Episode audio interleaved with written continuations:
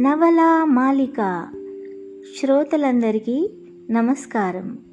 ఇప్పుడు మీరు వింటున్నారు ఎండమూరి వీరేంద్రనాథ్ గారి నవల వెన్నెల్లో ఆడపిల్ల తొమ్మిదవ భాగం. చదువుతున్నవారు శ్రీమతి అనురాధ. మీరు చాలా సెన్సిటివ్ రేవంత్. మీరెంత సెన్సిటివ్ అంటే ఎవరైనా మీకు సాయం చేయబోయినా ఆ సాయాన్ని పొందటం మిమ్మల్ని మీరు తక్కువ చేసుకోవడంగా భావిస్తారు. అందువల్ల మీరు మీ చుట్టూ గిరిగీసుకుని బ్రతుకుతున్నట్లు బయటి వారికి కనిపిస్తారు. మిమ్మల్ని అర్థం చేసుకోవడానికి చాలా ఓర్పు కావాలి. మీ జీవితాశయాన్ని ఎప్పుడూ ఎత్తులో ఉంచుకోవటం దాన్ని సాధించటం కోసం నిరంతర కృషి చేయటం వీటితోనే మీకు సరిపోతుంది కాబట్టి మామూలు ఆనందాల జోలికి పోరు. మీతో జీవితాన్ని పంచుకోబోయే భాగస్వామికి అదొక్కటే కష్టం. అయితే మీకెప్పుడు కోపము విసుగు రాదు కాబట్టి అది అదృష్టం. జీవితం పట్ల మీకు చాలా నిర్దిష్టమైన అవగాహన ఉంది. మన వయసు వాళ్ళకి చాలా మందికి లేని అర్హత. ఏ వాతావరణంలోనైనా ఏ పరిస్థితుల్లోనైనా చొచ్చుకుపోయి దాన్ని మీరు మీకు అనుగుణంగా మార్చుకుంటారు. అందుకే అదో రకమైన వికర్షణీయమైన స్టైల్ మీది. డబ్బు విషయంలో చాలా కరుగ్గా ప్రవర్తిస్తారు. ఖర్చు పెట్టే ప్రతి పైసాకి Marshall theory of marginal utility లెక్క కడతారు.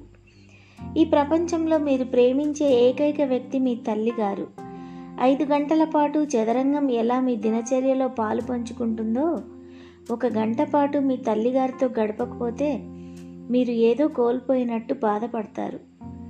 మీ స్నేహితుడు జేమ్స్లా మీరు జీవితం పట్ల నిరాసక్తంగా నిస్సారంగా నిర్వేదంగా మారకుండా ఉండటానికి కారణం మీ తల్లిగారు ఆమె ఆప్యాయతే. ఉద్యోగం విషయంలో మీరు అబవ్ ఎవరేజ్ అంతే. మీ దృష్టి అంతా చదరంగం మీదే. కనీసం మీ చుట్టూ రోజు తిరిగే పెనిన్షులా ప్రోడక్ట్స్ అమ్మాయిల పేర్లు కూడా మీకు తెలియవు. ఆ విధంగా మీకు కాబోయే భార్య అదృష్టవంతురాలు. పోతే చదరంగం మీ మొదటి భార్య కాబట్టి ఆ కోణంలో దురదృష్టవంతురాలు. పదహారేళ్ళ అమ్మాయితో మాట్లాడటం కన్నా చదరంగం వల్ల ముందు కూర్చోవటం మీకు బాగుంటుంది మీ ఆలోచనలని ఇతరులతో పంచుకోవటం కన్నా మీలో మీరే దాచుకోవటానికి ఎక్కువ ఇష్టపడతారు. మెదడు కన్నా హృదయానికి ఎక్కువ ప్రాముఖ్యత ఇస్తారు. మీకేమీ వ్యసనాలు లేవు. అలా అని మీకు లేని అలవాటు లేదు. అన్నిటికన్నా గొప్ప విషయం మీలో నాకు నచ్చింది ఏమిటంటే జీవితాన్ని మీరు తీర్చిదిద్దుకునే విధానం. ఒక లక్ష్యం కోసం దాన్ని చాలా సిస్టమేటిక్గా ఉంచుకోవటం. గత ఐదు సంవత్సరాలుగా మీరెప్పుడూ ఐదు దాటి నిద్రపోలేదు. ఇక మీకున్న చెడ్డ అలవాట్లలో అన్నిటికన్నా పెద్దది ఏమిటంటే ఆఫీస్కి వచ్చే ముందు అరగంట సేపు ఆడపిల్లల అద్దం ముందు కూర్చోవటం. వింటున్న రేవంత్ మొహం ఎర్రబడింది. ఇంకో గుణం ఏమిటంటే ఏ చిన్న విషయం మీకు వ్యతిరేకంగా విన్నా మీ మొహం ఎర్రబడటం ప్రస్తుతం అలాగే ఎర్రబడి ఉండడం. రేవంత్ ఉలిక్కిపడ్డాడు. ఆమె కంఠం మారిపోయింది. ఇవన్నీ నేను ఎంతో కష్టపడి ఎంతో ఖర్చు పెట్టి సంపాదించుకున్న వివరాలు. ఇప్పుడు చెప్పండి రేవంత్ మూడు నిమిషాల పెళ్ళి చూపుల్లో కన్నా ఎక్కువ వివరాలు సేకరించి పెట్టుకున్నానా లేదా? రేవంత్ మాట్లాడలేదు. ఏదో అద్భుతమైన దృశ్యాన్ని చూస్తున్నట్టు ఒక వినూత్నమైన విషయాన్ని వింటున్నట్టు స్తబ్దంగా ఉండిపోయాడు. అసలు ఇదంతా ఎలా సాధ్యమైందో అతడికి అర్థం కావటం లేదు. చెప్పండి రేవంత్ నేను ఇలా మిమ్మల్ని ఎన్నుకోవడంలో తప్పు లేదని మీకు ఫోన్ చేయటం స్త్రీ సహజమైన సరిహద్దుల్ని అతిక్రమించలేదని చెప్పండి. మీరు మౌనంగా ఉంటే మీకు స్నేహితురాలు కాబోయే అమ్మాయి ఇంతలా తెగించడం మీకు ఇష్టం లేదని నేను భావించవలసి ఉంటుంది. ఆమె మాటల్ని మధ్యలోనే ఖండిస్తూ లేదు లేదు అన్నాడు రేవంత్. నేను ఇంకా షాక్ నుండి తేరుకోలేదు. అసలు నాకు నమ్మశక్యం కాకుండా ఉంది ఇదంతా. మీరెలా కనుక్కున్నారు? ఆ విషయం ఇక వదిలిపెట్టేద్దాం. నేను అడిగిన దానికి చెప్పండి. ఈ అమ్మాయి ఏమిటి? పెద్ద మొగరాయిడ్లా నా గురించి అన్ని వాకప్ చేసి మరీ ప్రపోజ్ చేయడం ఏమిటి? అని మీకు అనిపించటం లేదు కదా? లేదు అన్నాడు రేవంత్. కానీ నేను ఒక విషయం మాత్రం చెప్పదలుచుకున్నాను. మనం కలుసుకొని నేను మిమ్మల్ని చూశాక నా అంతిమ నిర్ణయం చెప్తాను. ఆమె అటునుంచి నవ్వింది. నేను అందవికారాన్ని కప్పిపుచ్చుకోవటం కోసం ముందే ఇలా ఫోన్ చేసి నా తెలివితేటల్ని మిమ్మల్ని ఇంప్రెస్ చేయడానికి వాడుతున్నానని మీరు అనుకోవటంలో తప్పు లేదు. కానీ నేను మిమ్మల్ని డిసప్పాయింట్ చేయనులేండి ఎందుకంత రిస్క్? మనం వెంటనే కలుసుకుంటే? అని ఆత్రంగా అడిగాడు. అబ్బా ఆశ అంది కవ్వింపుగా. ఎంతో మందిలో మిమ్మల్ని వెతికి పట్టుకున్నాను. ఇక నన్ను వెతికే బాధ్యత మీది. ఎలా కనుక్కోగలను? చాలా రీజనబుల్ హింట్స్ ఇస్తూనే వస్తున్నాగా రేవంత్ ఇక ముందు కూడా అలాగే ఇస్తాను. ఒక నెల రోజులు టైం ఇస్తాను. ఈ లోపులో నా మనసులో భావాలు చెప్పుకోవడానికి ఉత్తరాలు కూడా వ్రాస్తాను. నేను ఇచ్చే హింట్స్ ద్వారా నా ఫోన్ నెంబర్ కనుక్కున్నా లేకపోతే నేనెవరినో కనుక్కున్నా ఆ రోజే మనం కలుసుకుందాం. ఒకవేళ మీరు కనుక్కోలేకపోతే సరిగ్గా ఈ రోజు నుంచి ఒక నెల తర్వాత నేను మిమ్మల్ని కలుసుకుంటాను. అయితే నాకు కాబోయే భర్త ఇంత మాత్రం తెలివి లేనివాడే ఇన్ని హింట్స్ ఇచ్చినా నన్ను కనుక్కోలేకపోయాడే అన్న విచారంతో మిమ్మల్ని ఆ రోజు కలుసుకుంటాను. సరేనా? రేవంత్. ఎలాగైనా నెలలో మిమ్మల్ని పట్టుకోగలను అన్నాడు పట్టుదలగా. ఈరోజు పదమూడో తారీఖు. వచ్చే నెల పదమూడో తారీఖు సాయంత్రం ఐదింటి లోపల మీరు నన్ను కనుక్కోలేకపోతే ఓడిపోయినట్టే అంది. ఆమె పదమూడు అనగానే అందులో ఏదో అపశృతి ధ్వనించినట్లయింది అతడికి. అయినా సరే అన్నాడు. ఈ లోపల మీరు నన్ను కనుక్కోలేకపోయినట్లయితే ఆ రోజు సరిగ్గా ఐదు గంటల ఒక్క నిమిషానికి మా కారు మీ ఆఫీస్ ముందు నిలబడి ఉంటుంది. ఓడిపోయిన మిమ్మల్ని సాదరంగా మా ఇంటికి పెళ్ళి చూపులకు ఆహ్వానించటానికి. అప్పుడిక దాంతో సంతృప్తి పడాల్సిందే. రేవంత్ ఉక్రోషంతో సరే అన్నాడు. మనసులో నా చదరంగం పరిజ్ఞానం అంతా ఉపయోగించైనా మిమ్మల్ని పట్టుకుంటాను అనుకున్నాడు. పైకి మాత్రం మీరు మాత్రం నాకు అన్నీ సరి అయిన హింసే ఇవ్వాలి తప్పుదారి పట్టించకూడదు అన్నాడు. అలా ఎప్పుడూ చెయ్యను. నా ఫియాన్సీ తెలివైన వాడన్న విషయం నిరూపణ అయితే నాకు మంచిదేగా? మళ్ళీ ఇంకోసారి చెప్తున్నా రేవంత్. మీతో దాగుడు మూతలాడాలని నాకెప్పుడూ లేదు. కేవలం మీ ఐక్యూ కనుక్కోవటం కోసమే ఇదంతా. కావాలంటే మీకు ఒక మంచి హింట్ ఇస్తాను. ఏమిటి? నేను మీకు వాక్యం చెప్తాను. అందులో మా ఇంటి ఫోన్ నెంబర్ నిబిడీకృతమై ఉంది. మీరు ఆ వాక్యం ద్వారా మా ఫోన్ కనుక్కోవటానికి నెల రోజుల టైం ఉంది. ఇక మీదే ఆలస్యం. రేవంత్ ఆత్రంగా ఏమిటా వాక్యం? అని అడిగాడు. I ate nothing for six గంటలు. అతడు అర్థం కాక ఏమిటి? అన్నాడు ఆమె తిరిగి చెప్పింది. అతడు కాగితం మీద ఆ వాక్యాన్ని వ్రాసుకుని దాన్నే చూడసాగాడు. ఏమిటి ఆలోచిస్తున్నారు? ఏం లేదు ఈసారి ఎలాగైనా మిమ్మల్ని పట్టుకుంటాను. మీ గురించి ఇంకో విషయం చెప్పటం మర్చిపోయాను. మీరు ఎక్సలెంట్ డ్రైవర్. మీకు ఇంటర్నేషనల్ డ్రైవింగ్ లైసెన్స్ ఉంది అవునా? అవును. బయట వర్షం కురుస్తుందా? రేవంత్ కిటికీలోంచి చూసి లేదే అన్నాడు. ఇక్కడ కురుస్తుంది. మీరు క్లాక్ టవర్ దగ్గరికి రండి. నేను అక్కడికి ట్యాక్సీలో వస్తాను. మీరు వేగంగా వస్తే నన్ను చూడొచ్చు.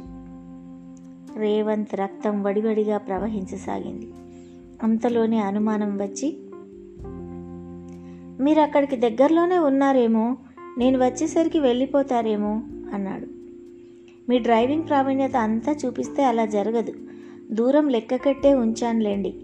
అతడు మరి ఆలస్యం చేయకుండా ఫోన్ పెట్టేసి గాలి కన్నా వేగంగా మెట్లు దిగి కారు వద్దకు వచ్చాడు. మరుక్షణం అది బయలుదేరింది.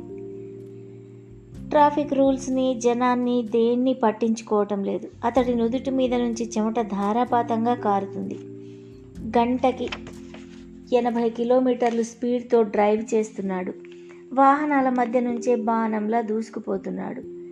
సరిగ్గా ఎనిమిది నిమిషాల్లో అతడు క్లాక్ టవర్ చేరుకున్నాడు. అక్కడ ట్యాక్సీ ఏదీ లేదు. అతడు తేలిగ్గా ఊపిరి పీల్చుకున్నాడు. ఇక ఆమె రావటమే తరువాయి. తన డ్రైవింగ్ గురించి తెలియక ఈ పందెం కట్టి ఉంటుంది.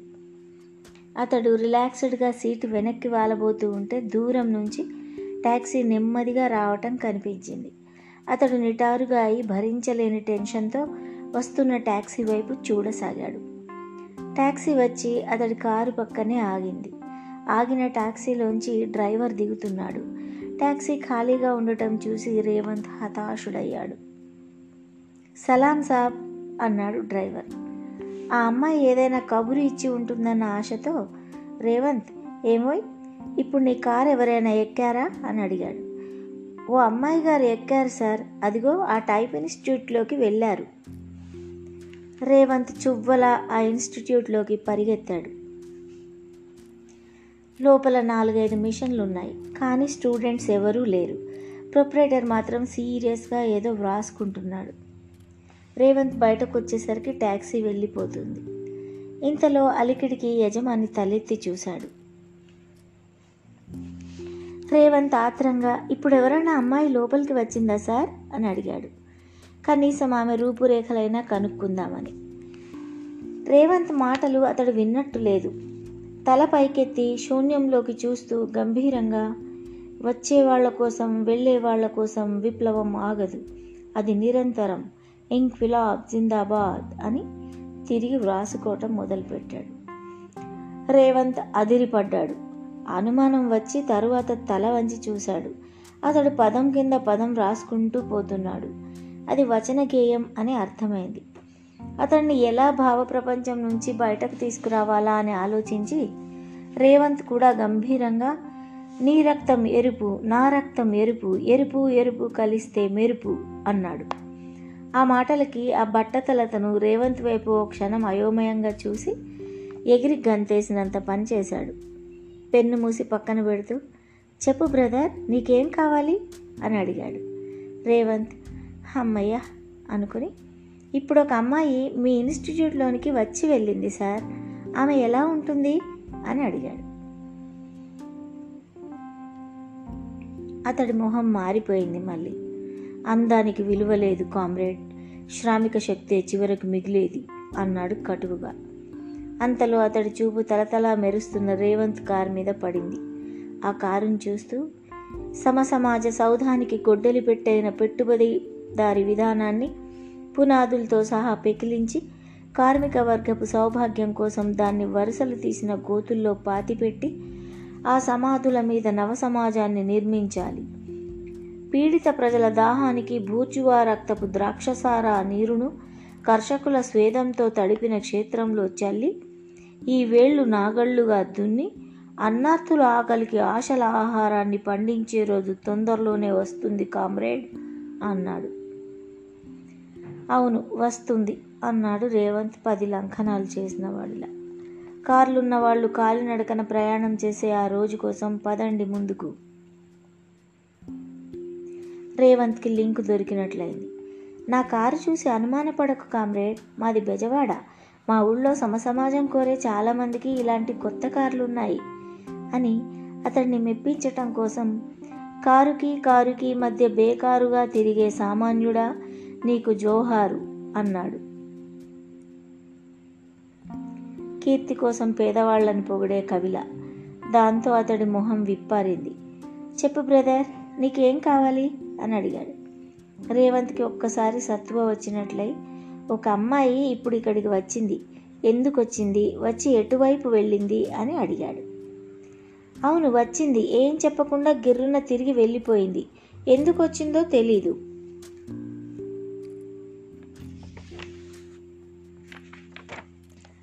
తనని ఫూల్ చేయటానికే ఆమె అలా అక్కడికి వచ్చి వెళ్ళిపోయిందని రేవంత్కి అర్థమైంది.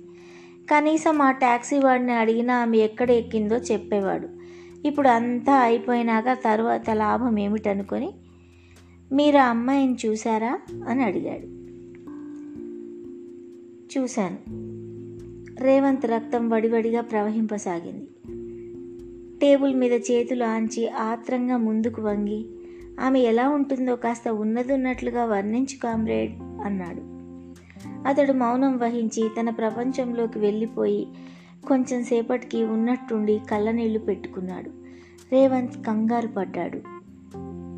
కానీ అంతలోనే సర్దుకొని ఆ రోజులు మళ్ళీ రావు అన్నాడు.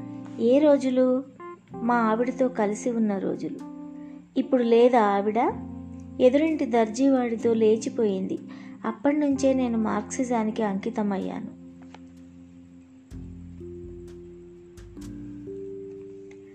అప్పటి వరకు సామాజిక స్పృహ ఆకలి ఈ రెండే విప్లవాన్ని సృష్టిస్తాయనుకున్నాడు రేవంత్. కానీ సంసార సుఖం లేకపోయిన వాళ్ళు కూడా మార్క్సిజం నీడలో ఆశయం పొందుతారని అనుకోలేదు. ఓదార్పుగా అంతకుముందు ఏం చేసేవాడివి? అని అడిగాడు. వచన గేయాలు భావకవిత్వం రాసేవాడిని. నీ భావకవిత్వపు ఊహకి ఇప్పుడొచ్చిన అమ్మాయి సరిపోలేదా కామ్రేడ్? అంటూ సబ్జెక్టులోనికి లాగడానికి ప్రయత్నించాడు రేవంత్. అతడు గాఢంగా విశ్వసించి ఆ అమ్మాయిని చూశాకే నా పూర్వపు రోజులు గుర్తొచ్చినాయి. నిజంగా ఆ అమ్మాయి అవి కళ్ళు కావు తామరాకు దొప్పలు ఆ ముక్కు ముక్కు అంటూ తడుముకున్నాడు. పోలిక కోసం ఆగకు కామ్రేడ్. అమ్మాయి ఎలా ఉందో చెప్పు. చాలు. అందంగా ఉందా? అందమే? అసలు అందమే ఆమెను చూసి నేర్చుకోవాలి. ఆ ముక్కు ముక్కు సంగతి వదిలిపెట్టు బ్రదర్. తెల్లగా ఉందా? తెలుసా? ఇదిగో ఈ మల్లె. దీనికన్నా తెల్లగా ఉంది. నేల మీద పడిన మల్లెని చూడగానే రేవంత్ గుండె వడివడిగా కొట్టుకోవడం ప్రారంభించింది. దాన్ని జాగ్రత్తగా అందుకొని భద్రంగా దాచుకున్నాడు. ఆమె జడ నుండి జారిన మల్లె. అందుకుంటూ ఆ అమ్మాయి ఇంకా ఎలా ఉంది? అని అడిగాడు. బంగారు బొమ్మ కామ్రేడ్ పోతే నా నోటి నుంచి బంగారం అన్న పదం వచ్చినందుకు క్షమించు. కానీ ఆ అమ్మాయి మాత్రం బంగారు బొమ్మే. బొమ్మలా వచ్చింది మౌనంగా మెట్లు దిగి వెళ్ళిపోయింది. చంద్రబింబంలా గుండ్రటి మొహం పోక చెక్కలా చిన్న నోరు అన్నిటికన్నా ముఖ్యంగా ఆ ముక్కు ముక్కు రేవంత్ ఏడు మొహం పెట్టి. ఆ ముక్కు సంగతి వదిలిపెట్టు బ్రదర్. ఇంకో విషయం చెప్పు అన్నాడు. ఇంకో విషయమా? అయితే విప్లవం అంటూ అతడు ప్రారంభించేసరికి బాబో అంటూ రేవంత్ బయటకు వచ్చేశాడు ఇక అతడి దగ్గర వివరాలు రాబట్టటం తివిరి ఇసుమున తైలము తీయటమే అనుకుని. రేవంత్ కార్ స్టార్ట్ చేసి కొద్దిగా ముందుకు పోనిచ్చాడో లేదో వెనుక నుంచి ఆగు కామ్రేడ్ ఒక ముఖ్య విషయం గుర్తొచ్చింది అని వినిపించింది. రేవంత్ చటుక్కున బ్రేక్ వేసి ఆత్రంగా వెనుతిరిగి విండోలోంచి చూశాడు. అతడు పరిగెత్తుకుంటూ దగ్గరకొచ్చి రొప్పుతూ అన్నాడు. కామ్రేడ్ ఆ పోలిక ఏమిటి అని కొట్టుక చేస్తున్నాను. గుర్తొచ్చింది. ముక్కు సంపెంగా అన్నాడు. ఇప్పటి వరకు మీరు విన్నారు ఎండమూరి వీరేంద్రనాథ్ గారి నవల వెన్నెల్లో ఆడపిల్ల తొమ్మిదవ భాగం. చదివిన వారు శ్రీమతి అనురాధ. Thank you.